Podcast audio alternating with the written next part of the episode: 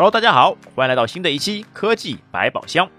最近元宇宙概念一直被炒得火热，我们的节目也有多次提及到元宇宙。无论是国外刚刚为元宇宙改名的前 Facebook 公司，现在叫 Meta，又或者是特斯拉、微软等，一直到国内的腾讯、字节、快手等大批科技巨头，都已经纷纷杀入了元宇宙。包括像刚刚还完钱的老罗罗永浩，都宣布自己的下一个公司就要成立元宇宙公司。那么，这个元宇宙概念到底是炒作，还是真的未来科技的发展方向呢？如果实现了元宇宙中的虚拟生活，人们需要配备上哪些高科技的硬件设备呢？今天我们就来聊一聊。元宇宙的概念来自于美国科幻作家尼尔·斯蒂芬森的作品《Snow Crash》，讲述了一个平行于现实世界的虚拟数字世界。只要戴上眼镜和耳机。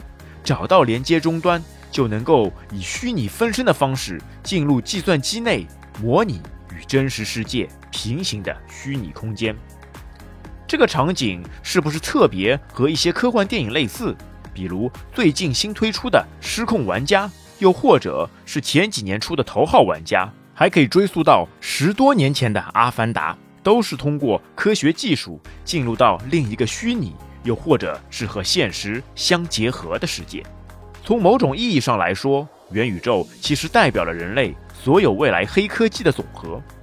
只有通讯、互联网、物联网、云、AR、VR、人工智能、区块链、高性能计算等信息技术，乃至材料、能源、生物等更多基础科技领域全面繁荣，我们才能将现实的一切映射进数字世界。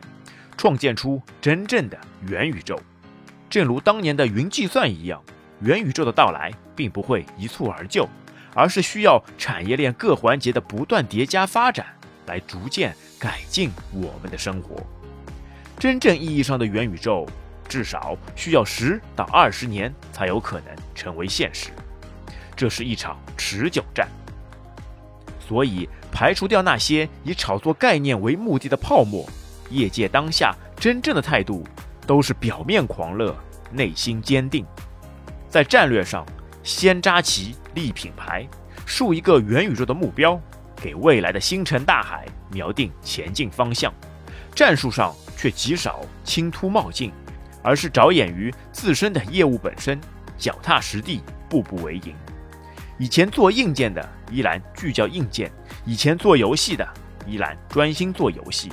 以前做云的依然从云业务起步，最终当技术发展到一定的境界后，再来做一个大统一。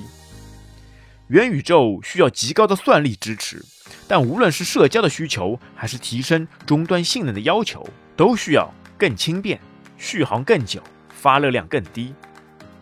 元宇宙都必须胖网络、瘦终端，将绝大多数的算力要求放到云端。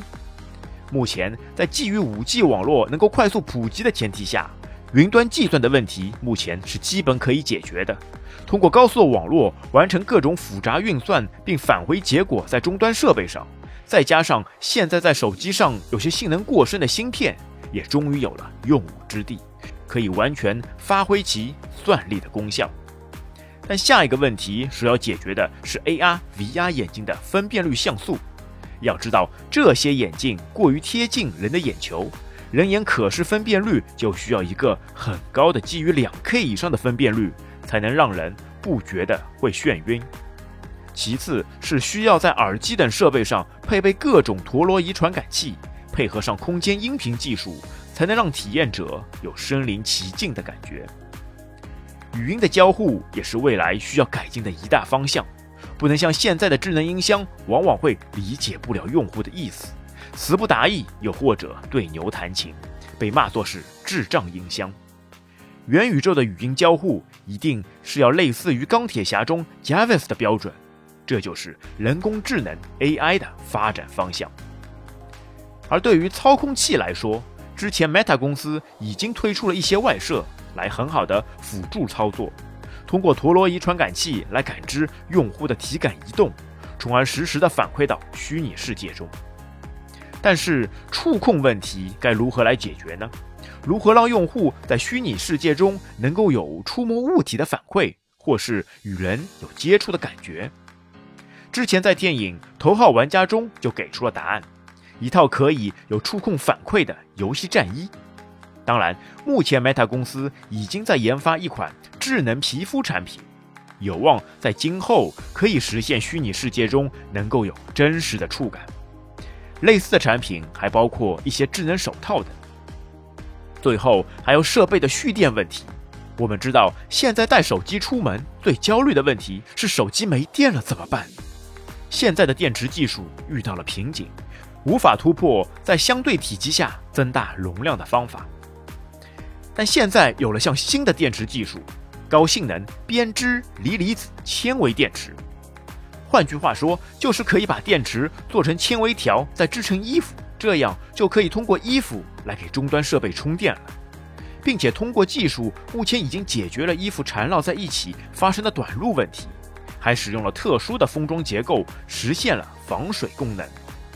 虽然目前这一项目要取代充电宝还有待时日，但未来的发展前景已经能够看到。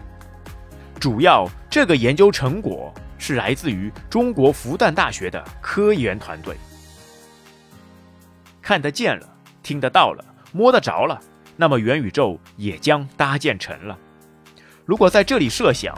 人们都完全的活在虚拟世界中，那么人们会不会就有可能会像生活在《黑客帝国》的世界里一样，没有了本体的活动能力，也更不希望会在电影《沙丘》中那样被人工 AI 所控制。所以，希望人们能够有节制的使用元宇宙，更多的可以与 AR 世界相结合。本期的节目就到这边，感谢您的收听，我们下期再会。拜拜。